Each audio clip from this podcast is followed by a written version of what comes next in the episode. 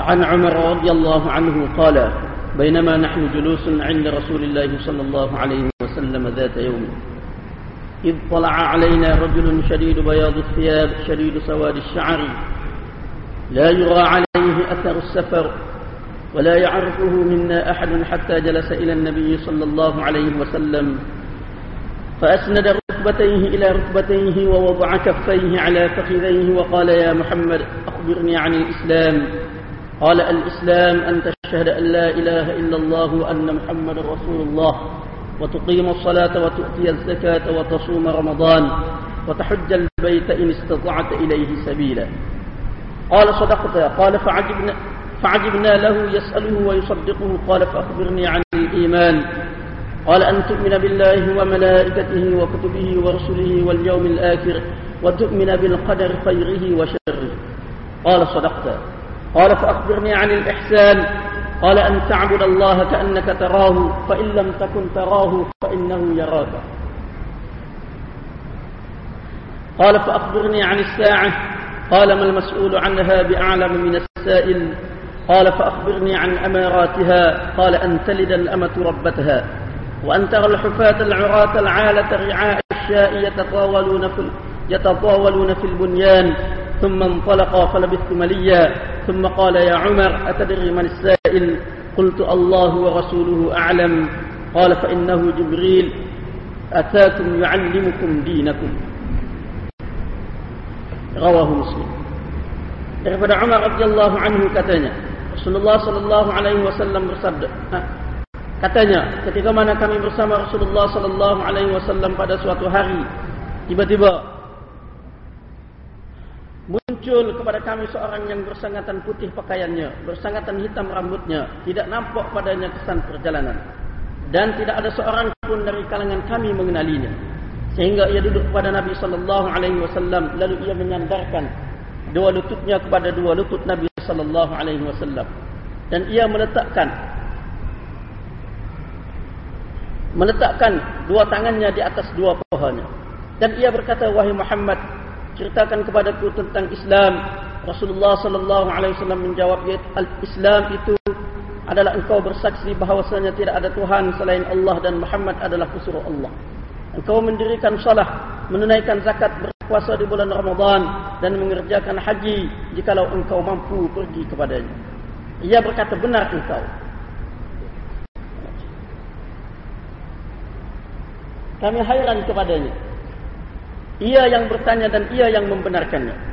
Ia berkata lagi ceritakan kepadaku tentang iman. Nabi sallallahu alaihi wasallam menjawab, yaitu engkau beriman dengan Allah, malaikat-malaikatnya, kitab-kitabnya, rasul-rasulnya dan hari kemudian dan engkau beriman dengan ketentuan baik dan buruknya. Dia berkata benar engkau. Dia berkata lagi ceritakan kepadaku tentang ihsan. Nabi sallallahu alaihi wasallam menjawab yaitu engkau menyembah Allah seolah-olah engkau melihatnya. Jika engkau tidak dapat melihatnya maka sesungguhnya ia melihat engkau. Dia berkata lagi ceritakan kepadaku tentang kiamat. Nabi sallallahu alaihi wasallam menjawab, tidaklah orang yang ditanya tentangnya lebih mengetahui daripada orang yang bertanya. Dia berkata, ceritakan kepadaku tentang tanda-tandanya. Baginda menjawab, yaitu bila mana seorang hamba perempuan melahirkan, melahirkan tuannya. Dan bila mana engkau melihat seorang yang berkaki ayam, bertelanjang, miskin, ah, mana tidak berpakaian miskin, pengembala-pengembala kambing, belum berlumba meninggikan bangunan. Kemudian ia pun pergi. Aku duduk beberapa ketika. Kemudian Nabi SAW berkata, Wahai Umar, adakah engkau mengetahui orang yang bertanya itu? Aku menjawab Allah dan Rasulnya lebih mengetahui. Dia berkata, sesungguhnya ia adalah Jibril. Ia datang kepada kamu, mengajarkan kepada kamu agama kamu. Hadis riwayat Muslim. Nah, jadi hadis ini, sebelum ini kita telah baca dah. Uh, dua kali. Uh, dan kita sambung kepada perbincangan kita sebelum ini. Ayat itu berkenaan dengan beriman kepada malaikat. Beriman dengan malaikat. Ha, jadi sebelum ini, ha, kita telah bicara berkenaan dengan beriman dengan Allah. Iman itu sendiri, perbezaan iman dengan Islam, hubungan antara iman dengan Islam, dan iman kepada Allah. Kita telah bicara. Ha, kemudian kita masuk pula berkenaan dengan iman dengan malaikat. Beriman dengan malaikat bermakna yaitu beriman uh, iaitu uh, beriman dengan malaikat ini adalah merupakan salah satu daripada rukun iman yang enam. Ne rukun iman itu salah satunya hak inilah. Yang mana tu siapa yang mengingkari malaikat dia adalah kafir. Sebab apa? Kerana dia mengingkari Allah, Rasul dan juga ijma' ummah. Ijma' umat Islam. Sepakat, semua sepakat. Ada seorang pun tolak berkenaan dengan hak ni. Ha, dan hal ini sebab jelas dalam Quran di dalam hadis Nabi wasallam begitu jelas sekali. Ha, beriman dengan malaikat ni iaitu beriman dengan nama-nama dia, sifat-sifat, tugas-tugas mereka yang disebutkan di dalam Al-Quran dan hadis Nabi sallallahu alaihi wasallam. Atau beriman secara khusus, terima. Ada malaikat nama gani nama gani Jibril Mikail eh Raqib Atid Harut Marut dan sebagainya. Sebagaimana yang kita maklum tu. Ha hak mana nama dengan jelas disebutkan di dalam al-Quran dan dan di dalam hadis Nabi sallallahu alaihi wasallam maka kita beri secara detail lagu tu secara detail secara terperinci. Tapi mana-mana malaikat yang disebutkan secara umum tidak disebutkan secara terperinci. Dari segi sifat dia dari segi tugas dia tak ada sebut dengan terperinci. Maka waktu kita beri secara umum. Beri secara umum. Sebab malaikat ni sebahagiannya diberitahu nama sifat tugas dia diberitahu Allah Subhanahu wa taala raya ataupun Nabi sallallahu alaihi wasallam raya setengah tu tak ada raya Ha, tak tahu apa tugas dia.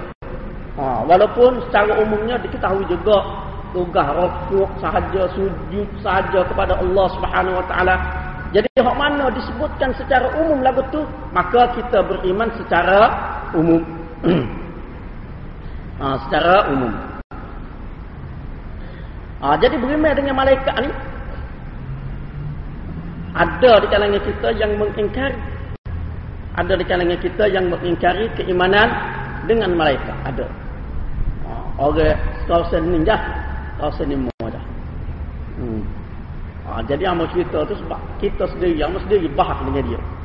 Ha, bekas seorang bekas guru agama di Kelantan ni ha, lah ni mungkin umur dalam 70 lebih dah berkali dah ha, ni cerita lebih kurang kali 7-8 tahun lepas sebelum amal nikah lagi lah Nah, Ha, dia tu ketua, bekas ketua guru agama Kelantan. Ha, pernah kerja dengan majlis agama apa orang. Itulah. Ha. Jadi yang pergi rumah dia tu. Ha, kerana nak orang tua lah hajak dia melawak. Orang tina dia. Ha, dia duk rayak buah dia. Memang dia tak percaya. Dia kata semua tiga empat kara ni. Jin, iblis. Apa malaikat. Lepas tu apa dia rayak. Semua bagai tak ada. Bagai tak ada, bagai dalam kita. Benda tu tubik berdasarkan amalan kita. Sebagaimana Nabi, benda tu tubik siapa boleh mengajar kepada dia baca Quran ke apa tubik 30 juz tu disebabkan oleh amalan Nabi. Kerana amalan Nabi, Nabi tapo amalan dia tu kesal amalan dia tu tubik lagu tu. Oh dia kata. Tak percaya. Ah jadi, kamu tanyalah dia. Lepas tu lah ke mana malaikat awak jumpa dengan Nabi pada ketika Nabi balik daripada Taif tu. Kalau nak peracun gunung, gunung tu. Dua orang malaikat tu. Ada kata begitu. Amalan Nabi tu boleh peracun gunung. Jadi semua malaikat boleh peracun gunung. Oh, kamu tanya ayat Quran tu. Ayat Quran Allah adalah 3,000 malaikat. Tolong orang Islam dalam perbalah. Dia kata begitu. Bukan malaikat. Dia kata amalan Nabi. Kesal daripada amalan Nabi. Dia kata lah betul. Oh, jadi bahagia baca ayat Quran dua tiga ayat Quran dua tiga ayat Quran tak sih terima. Tak sih pakar. Oh, tak ada dia kata tak ada. Sepot tadi. Ah, duk main sepot tadi, sepot tadi. Ah, jawab tu. Merah merah muka. Ah, lagu tu. Jadi dia tak terima wujudan malaikat. Ah, jadi kita pun faham makna dia tu. Maksud dia tu dia nak ayat kalau Nabi pun boleh benda lagu tu dengan amalan dia dengan takwa dia dia pun boleh juga. Tu je dia nak jalan begitu. Ah, dia nak jalan begitu. Ah, iyalah. Betul dia nak lagu tu nak lagu ni eh rayak-rayak pun tak dengar baca ayat Quran ke apa pun tak dengar hmm. ha, jadi keimanan kepada malaikat ni suatu keimanan yang mesti diikuti. Mesti seseorang itu kena berimeh. Tidak berimeh terhadapnya adalah kekufuran. Adalah kekufuran. Mesti. Jadi malaikat-malaikat ni apa? Ha, malaikat ni suatu makhluk yang tidak serupa dengan manusia. Yang mana ia dicipta daripada cahaya. Dan juga ciptaan dia tu memenuhi ufuk. Sebagaimana Nabi sallallahu alaihi wasallam tengok Jibril alaihi salam pada ketika dia Mi'raj dan rupa dia asal tu sayap dia tu memenuhi ufuk timur dan barat. Besarnya dia. Ha, dalam saiz rupa dia yang asal. Lepas tu dia suci daripada perempuan dan lelaki. Tidak jatuh, tidak tino. Ha, tak ada malaikat lelaki dan juga malaikat tino. Dan Allah Subhanahu Wa Taala menciptakan malaikat ni pada dia hanya ada hazzul malakiyah. Bahagian kemalaikatan, sifat-sifat kemalaikatan. Waktu saja dia ada pada dia. Ah, waktu saja ada pada dia hazzul malakiyah. Yaitu bahagia dia nak pada benda-benda baik saja. Dia tidak suka pada benda-benda buruk. Tak kepada benda-benda jahat. Itu sifat malaikat. Ha, beza dengan setan. Setan dia hanya ada pada dia hafzus syaitaniyah ataupun hafzul bahimiyah. Bahagia sifat kebinatangan. Kesyaitanan. Yang mana dia tu tak suka pada benda baik pula. Setan. Dia beza. Manusia pula dua-dua ada. Hafzul malakiyah pada. Hafzul bahimiyah pada. Allah subhanahu wa ta'ala cipta dua-dua sekaligus.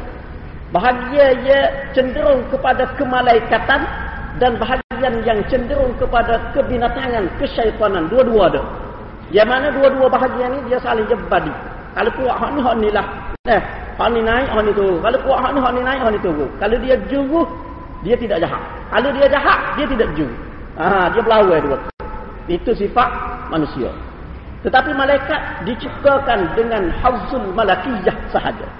Hafzul malakiyah sahaja. Hmm. Dan oh, boleh membesar. Boleh membesar atau mengecil silap ni. Ah silap. Dia boleh membesar bukan tidak. Boleh membesar dan boleh mengecil dan macam-macam lagi sifat dia. Hmm. Ah dan juga sifat dia lagi. Mereka ni ah tak apa. Ah tu kita akan jumpa. Tidak teratur, tidak teratur molek tu ni. Ah Ha, dan juga malaikat ni bilangan dia tidak diketahui. Bilangan dia tidak diketahui.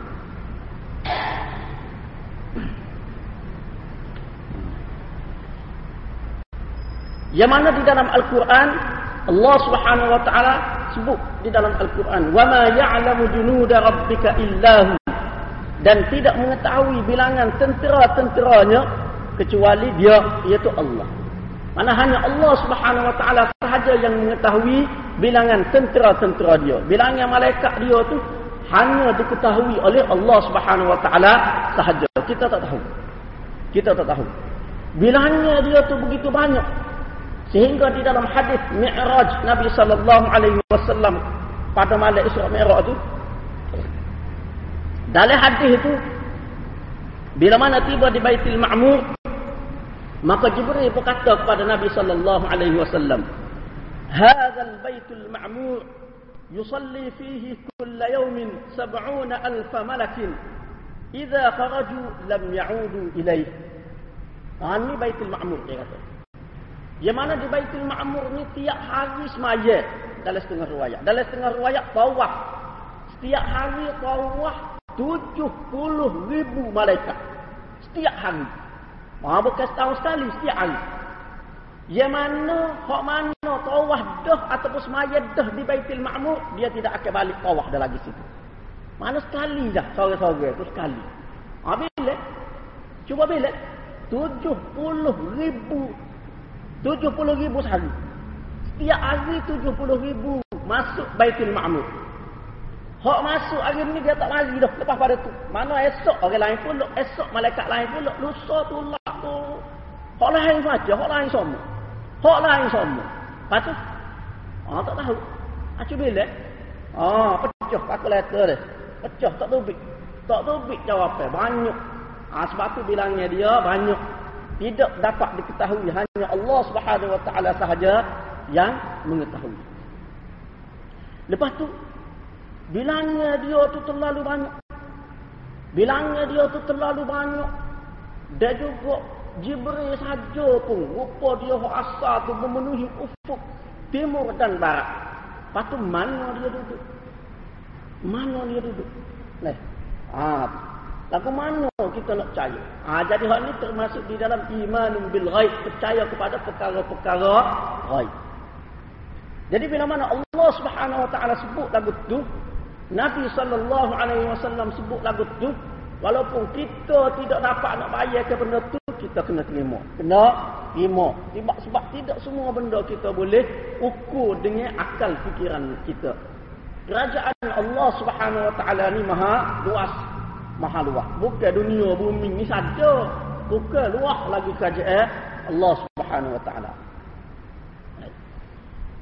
Baik, kalaulah kita kata di tempat yang kecil, tidak luas. Seramat tu malaikat, lagu mana dia nak duduk? Tak jadi masalah bagi malaikat. Bagi malaikat tidak menjadi masalah.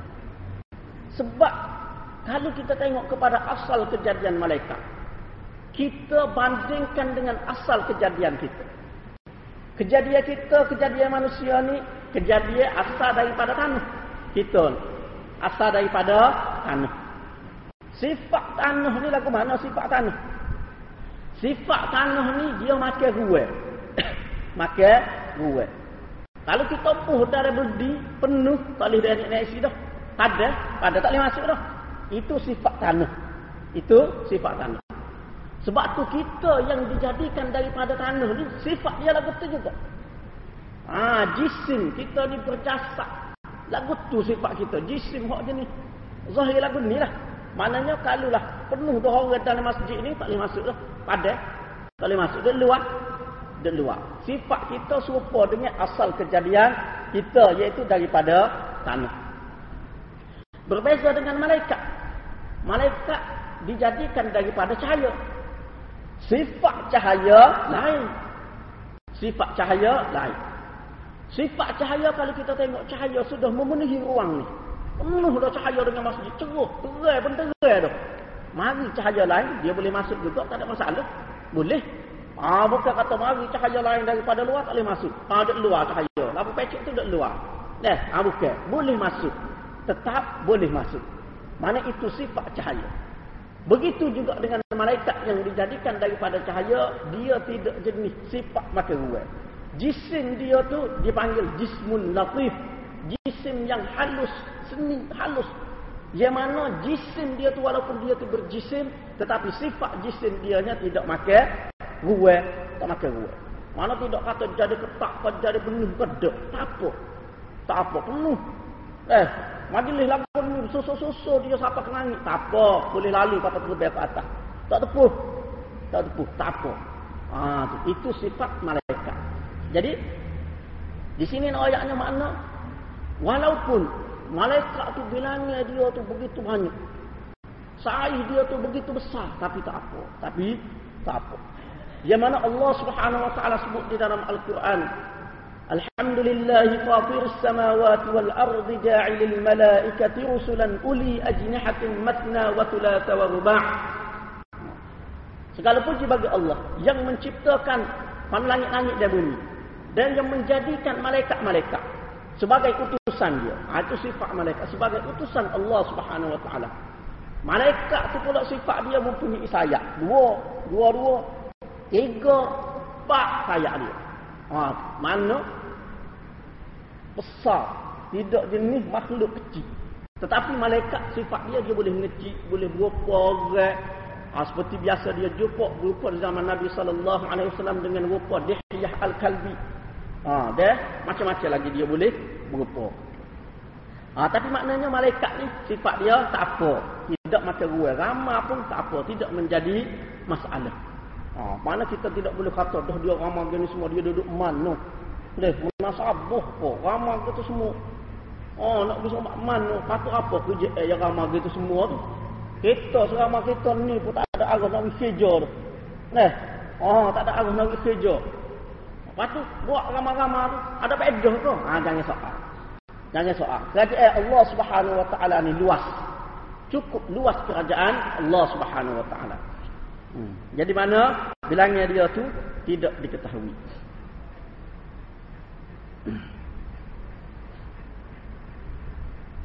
Ha, kemudian malaikat ni sifat dia nya dia adalah hamba yang dimuliakan oleh Allah Subhanahu wa taala, hamba yang mulia.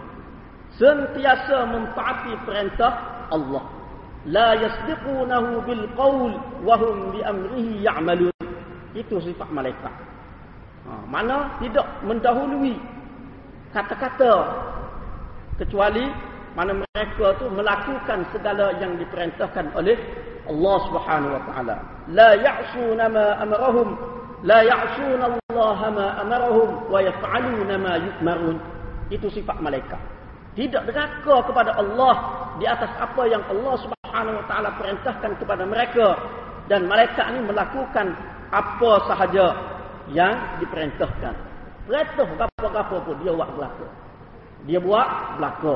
Mana sebab apa? Sebab dia satu hazul malakiyah sahaja yang ada di dalam diri dia. Sifat-sifat molek sahaja. Nak kepada sifat-sifat molek sahaja. Itu sifat malaikat. Hmm. Kemudian malaikat ni masing-masing ada tugas. Banyak mana pun tetap mempunyai tugas daripada Allah Subhanahu Wa Taala. Ada tugas. Ha, kita tak payah fikirlah tugas dia. Hak mana Allah Subhanahu Wa Taala tak sebut kepada kita tugas malaikat tu waktu kita tak sepikir bukan kerja kita. Ha, itu bukan tugas kita nak fikir kerja eh malaikat. Suruh kepada Allah Subhanahu Wa Taala itu.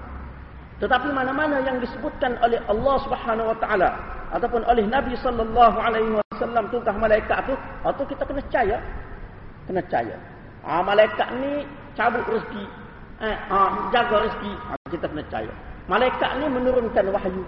Malaikat ni jaga bukit, jaga laut, Ha, seperti dalam hadis Pak Nabi sallallahu alaihi wasallam balik daripada Taif tu. Ha. Malaikat ni diwakilkan kepada rahim-rahim jaga rahim kandungnya wanita tu kandungnya seseorang perempuan. Ha, mana hak tu Allah Subhanahu Nabi sallallahu alaihi wasallam sebut dalam hadis Inna Allah wakkala birrahimi malakan yaqulu ya rabbu nutfah ya rabbu alaqah Ya Rabbu mudghatun. Ha, ataupun Ya Rabbi. Ha, dalam, ha, di dalam sahih Bukhari. Mana Allah subhanahu wa ta'ala mewakilkan pada rahim seorang malaikat. Yang mana malaikat itu kata bila mana kejadian di, uh, di dalam rahim perempuan tu uh, berlaku jadi jadi mudrah seketul darah. Dia berkata, Ya Tuhan, seketul darah dah. Ya Tuhan, kata daging dah. Eh, ha, dia rajak. Dia rajak kepada uh, mana uh, mula-mula mana air mani dulu. Lepas tu darah, lepas tu ketua daging rajak kepada Allah Subhanahu Wa Taala. Ha, kemudian seterusnya kejadian itulah ha, ditiupkan dulu kepada apa mana dia tu diwakilkan untuk jaga setiap rahim perempuan ada belakang. Pencatik manusia. Ha, Ratib atik apa tu? Apa? Ma yalfizu min qawlin illa ladaihi raqibun atid. Tidaklah seseorang itu mengucap mengungkapkan sesuatu kata-kata kecuali di sisi dia ada dekat dengan dia raqib dan juga atid. Ha, itu pencatat. Oh tu malaikat yang bertugas sebagai pencatat amalan manusia. Ha, jadi waktu pun kena cahaya belaka tu. Ha, lahu mu'aqibatun min bayni yadayhi wa min khalfihi yahfazunahu min amrillah. Ha, Allah Ta'ala sebut dalam Quran. Ha, mana ada? Bagi seseorang itu ada. Orang yang sentiasa mengikuti dia. Di depan dia, di belakang dia. Mereka menjaga seseorang itu dengan perintah daripada Allah Subhanahu Wa Ta'ala. Ha, jadi hak tu hak Allah Subhanahu Wa Ta'ala sebut dalam Quran. Hak Nabi Sallallahu Alaihi Wasallam sebut dalam hadis dengan khusus. Dengan khusus sebut malaikat ni tugas dia gani malaikat ni tugas dia gani jadi hak sebut dengan khusus tugas lagu tu kita kena percaya sebagaimana yang disebutkan hak tak ada sebut percaya secara umum percaya secara umum berkenaan dengan kepercayaan kepada malaikat kejadian malaikat ni Ha, itu beriman kepada malaikat. Ha, jadi mana itu menjadi satu kewajipan. Ha, kemudian bukan dengan hal ini kalau kita tengok dalam kitab-kitab ha, tauhid kita kita akidah usuluddin ada bahah dengan panjang lebar lagi lah. Ha, bahkan dalam setengah-setengah syarah hadis itu panjang lebar bahah. Ha, panjang lagi. Bahah tu dah masing-masing hadis mana, ayat mana apa tu. Ha. Jadi tak alhamdulillah kita panjang sana.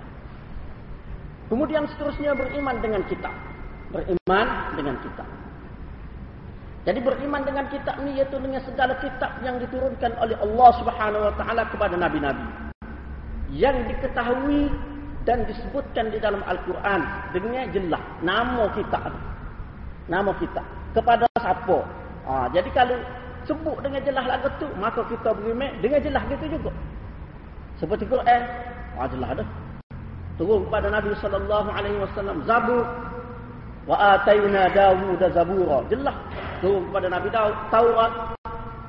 Wa anzalna at-Taurat inna an uh, inna anzalna at-Taurat fiha hudan wa nur.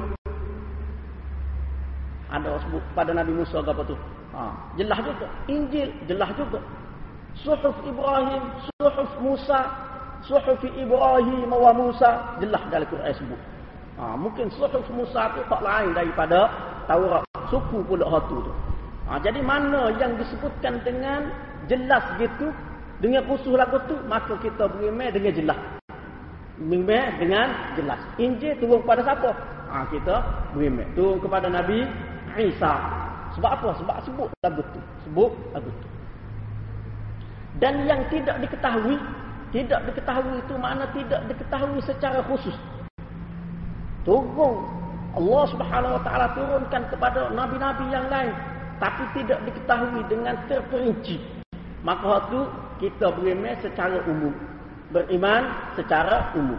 Mana kepada nabi-nabi yang lain juga diturunkan kitab. Cuma Allah Subhanahu wa taala tak turun. Kitab gak tak rayak. Kitab gapo. Suhuf gapo tak rayak. Ha, jadi bukan ada orang macam-macam lah. Di kalangan ulama ada ya Oh kata banyak ni banyak ni beratus ni beratus macam-macam. Kepada Nabi Ibrahim banyak dibilangnya. Tetapi boleh dikatakan hampir semua riwayat-riwayat itu tidak sahih. Tidak dapat dipastikan dengan jelas. Ha, jadi hak mana tak pasti lagu itu kita beri secara umum. Secara umum yang mana Allah Subhanahu wa taala sebut di dalam Al-Quran. Nah demi sesungguhnya. Mana kami mengutuskan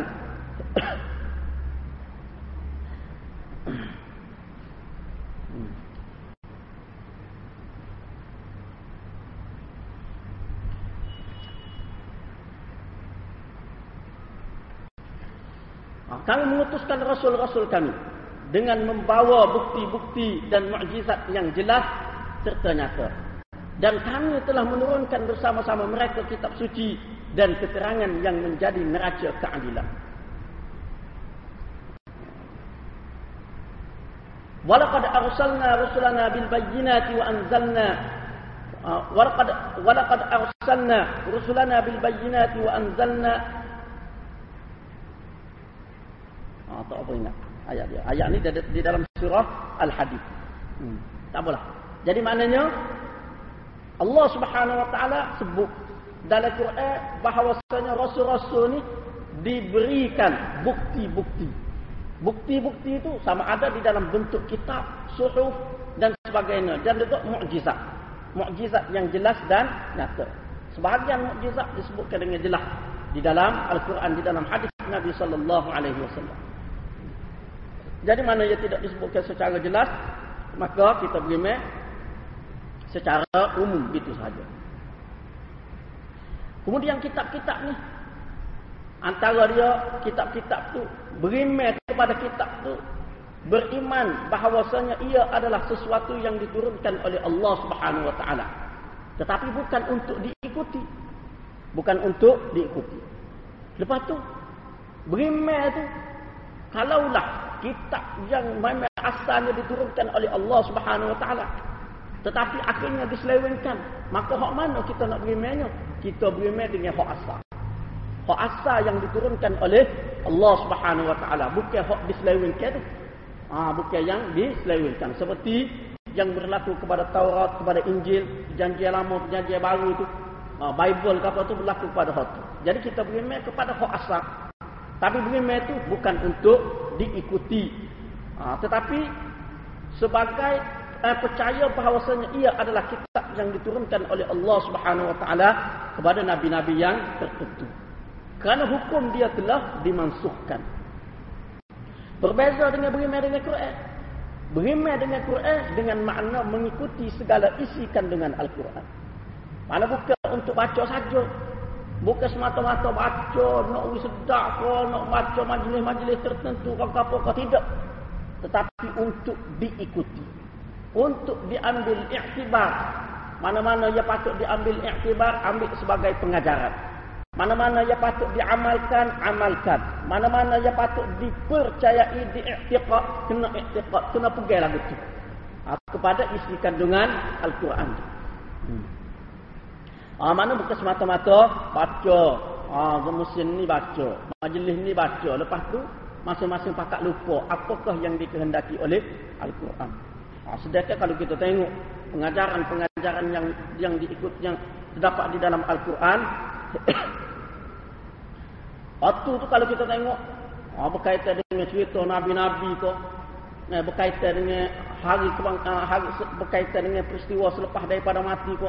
Quran sebut berkali-kali, berkali-kali bukan sekali sebut dengan gaya bahasa yang berlainan supaya apa? Supaya kita ambil pengajaran, supaya kita ambil iktibar.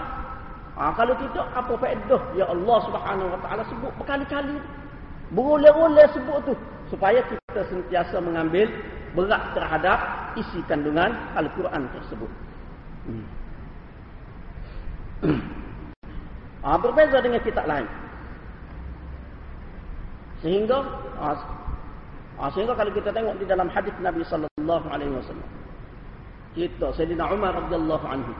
Mana pernah suatu kali dia jumpa Nabi sallallahu alaihi wasallam ya bawa Taurat, bawa Taurat. Dan dia berasa molek isi kandungnya. Ha, jadi mungkin Taurat yang tidak diselewengkan. Dia berasa comel. Nabi sallallahu alaihi wasallam pun kata kepada dia. Alam atikum biha bayda'a naqiyatan wallahi law ja'a Musa ma wasi'ahu illa tiba'i. Aku tidak kira aku bawa kamu kok terang-terang dah kan? Terang-terang dah aku bawa kamu. Kalaulah Musa hidup lagi, Musa mari, dia tak ada ruang, tak ada peluang kepada dia kecuali mengikut apa yang dibawa oleh aku. Ah, maknanya, Nabi, walaupun seorang Nabi sekalipun, kalau dia mari pada zaman ni, pada zaman akhir ni, zaman Nabi SAW, tugas dia adalah mengikut apa yang dibawa oleh Nabi SAW. Kalau seorang Nabi, ya dia diberikan uh, diberikan syariat oleh Allah Subhanahu wa taala khusus untuk dia. Allah taala beri syariat. Tapi kalau dia mari dia tetap kena ikut Nabi sallallahu alaihi wasallam. Ha, jadi kalau Nabi Musa pun setara tu kalau kita jauh-jauh lagi, lebih-lebih patut lagi. Mana kita tidak boleh meninggal segala isi kandungan yang terdapat di dalam Al-Quran. Ha, mana itu beriman kepada kita. Kemudian seterusnya beriman kepada Rasul. Beriman kepada Rasul. Hmm. Ha, makna dia beriman kepada Rasul. Yang mana Rasul yang mana disebutkan nama dia secara khusus. Maka beriman secara khusus. Ha, 25 orang Rasul. Ha, yang mana sebut pula turun tu. Diutuskan. Diutuskan kepada kaum gani. Wa ila kamu da'afahum salihah. Kepada Samud utuh Nabi soleh. Ha, maka kita beriman lagu tu. Maka kita beriman lagu tu. Ha, kepada kepada Ad, Nabi Hud. Ha, kita beriman lagu tu. Mana yang mana Allah Subhanahu Wa Taala sebut nama secara khusus, sebut pula kepada kaum mana ia diutuskan, ia dibangkitkan, maka kita beriman secara khusus lagu tu. Secara khusus. Ha, ini mana merangkumi 25 orang Rasul. Dan mana yang tidak disebutkan namanya secara umum, Allah Subhanahu Wa Taala tak ada sebut nama dia. Ha, tak ada sebut. Satu tu ha, mana beriman secara umum. Ha, ayat ni tulis kurang atas sangat. Jadi mana yang Allah Subhanahu Wa Taala tidak sebut nama dia dalam Quran? Tidak sebut. Maka kita beri secara umum. Mana ada lagi rasul-rasul yang diutuskan oleh Allah Subhanahu Wa Taala tetapi namanya tidak disebutkan oleh Allah Subhanahu Wa Taala. Tapi kita terima. Kita terima bahawasanya mereka adalah rasul-rasul yang diutuskan oleh Allah Subhanahu Wa Taala. Dan juga bilangan dia tidak dapat dipastikan. Bilangan tidak dapat dipastikan. Sebagaimana Allah Subhanahu wa taala berfirman, "Wa laqad arsalna rusulan min qablika minhum man qasasna 'alayka wa minhum man lam naqsus 'alayk." Kami telah utuskan rasul-rasul sebelummu, sebelum Nabi sallallahu alaihi wasallam. Yang mana di kalangan mereka kami cerita kepada kamu. Mana ada Allah Subhanahu wa taala cerita kepada Nabi sallallahu alaihi wasallam. Mana cerita tu berdasarkan Al-Quran. Dan juga berdasarkan kepada Al-Wahyul Khafi. Pada hadis. Ilham kepada Nabi SAW. Pak cerita. Wa minhum man lam naqsus alaih. Dan di antara mereka, di antara rasul-rasul itu yang kami tidak ceritakan kepada kamu. Mana ada lagi?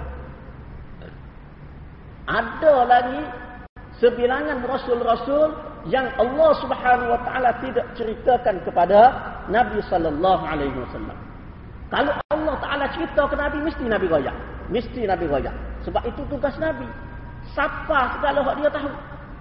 Ha, ya ayyuhar rasul balligh ma unzila ilaika min rabbik. Fa in lam taf'al fama ballaghta risalatah. Ha. Allah Taala kata Nabi, wahai Rasul, sampaikan apa yang diturunkan daripada Tuhanmu Ha. Kalau kamu tak sapa, maka bermakna engkau tidak menyampaikan risalah Tuhanmu.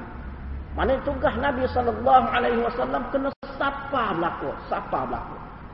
Jadi hak mana dia tahu, hak mana Allah Subhanahu wa taala sebut kepada dia dengan detail, terang, dia akan royak dengan terang. Dia akan royak dengan terang. Jadi hak mana hak dia tak tahu, Allah Subhanahu wa taala tidak sebut dengan terang kepada dia, maka tu dia tak royak. Dia tak raya. Mana ada lagi yang Allah Subhanahu wa taala tidak ceritakan kepada Nabi sallallahu alaihi wasallam berkenaan dengan bilangan rasul-rasul. Ada. Waktu Allah taala sendiri sebut dalam Quran, ada yang kami tidak ceritakan kepada kamu. Ah, kemudian beriman kepada Rasul juga. Ah, dari segi beriman kepada Rasul dulu, beriman dengan makna cahaya bahawasanya mereka adalah utusan-utusan yang diutuskan oleh Allah Subhanahu wa taala.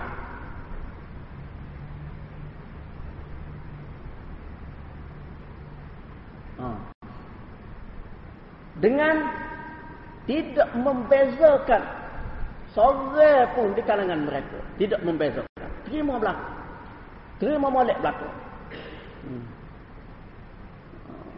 Ah, tidak membezakan dari segi kepercayaan mana bahawasanya mereka semuanya diutuskan oleh Allah dan mereka semua adalah orang yang mulia.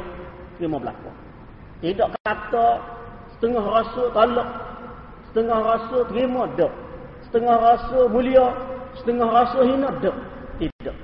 Ha, sifat orang Islam. Kita orang Islam ni terima belakang.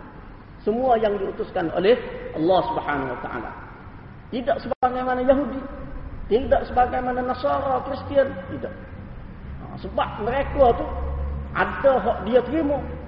Ada hak dia tolak. Ada hak mereka mulia ke sehingga sampai kepada mereka Tuhan. Ada yang mereka hina sehina-hinanya.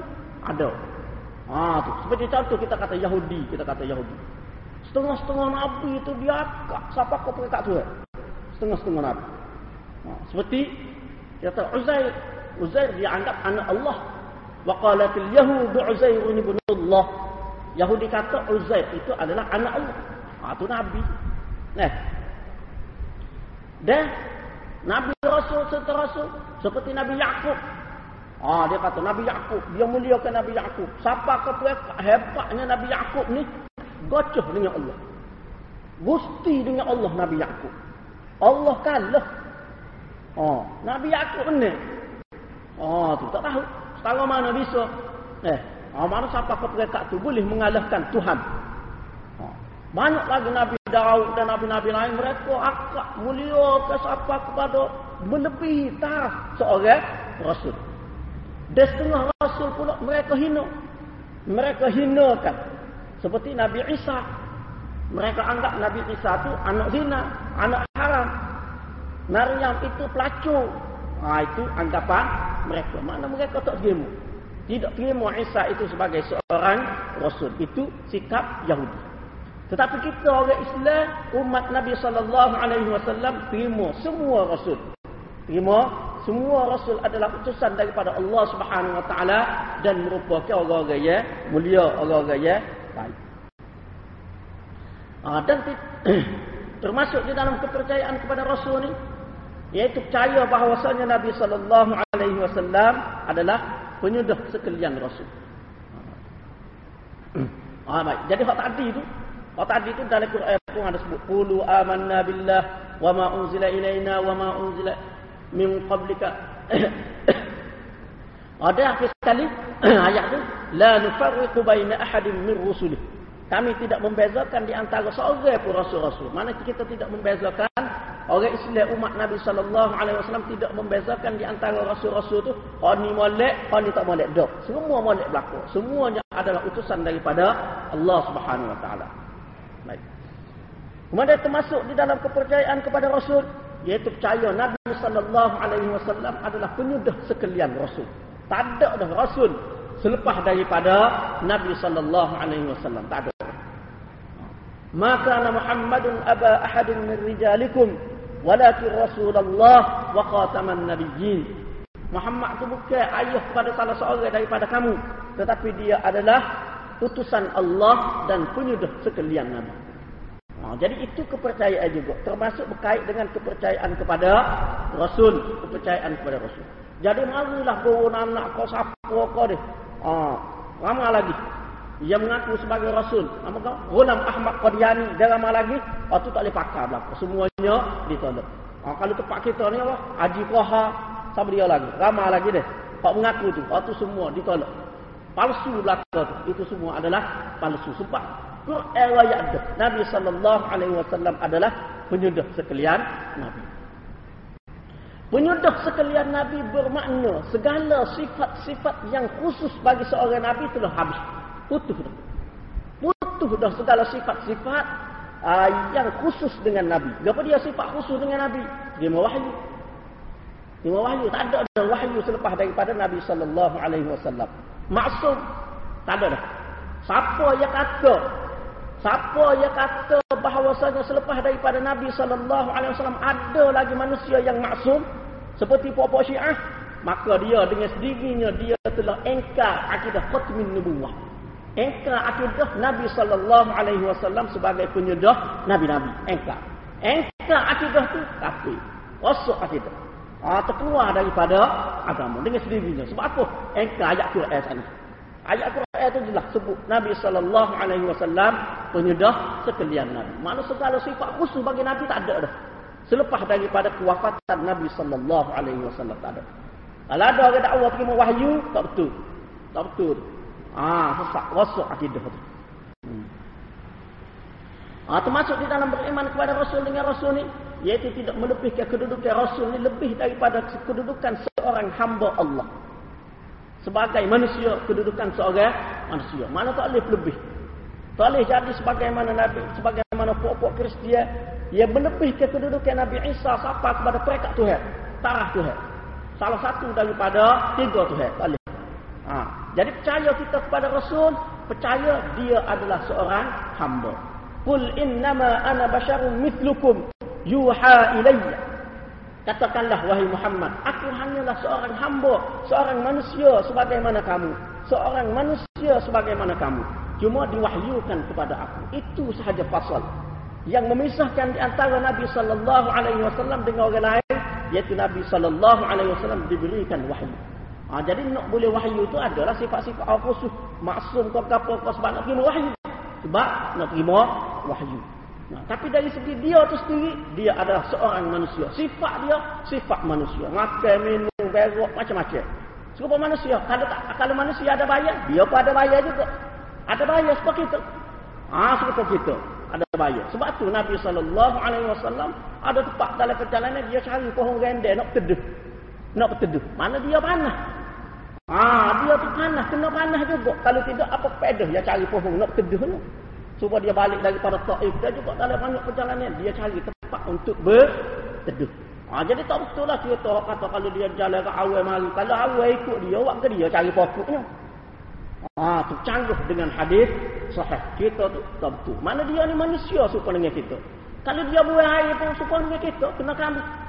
Ha, tidak kata ilah telak bumi. Tak, serupa je.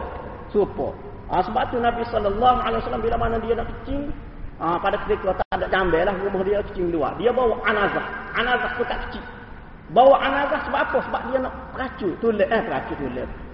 Kalau tanah kerah, dia nak peracur tanah kerah tu. Dia nak peracur tanah kerah tu sebab apa? Sebab dia tak suri air kecil dia tu ngecik balik ke dia. Nak pelembut tanah tu. Supaya apa? Kalau dia kecil, air kecil tu dia ngecik balik.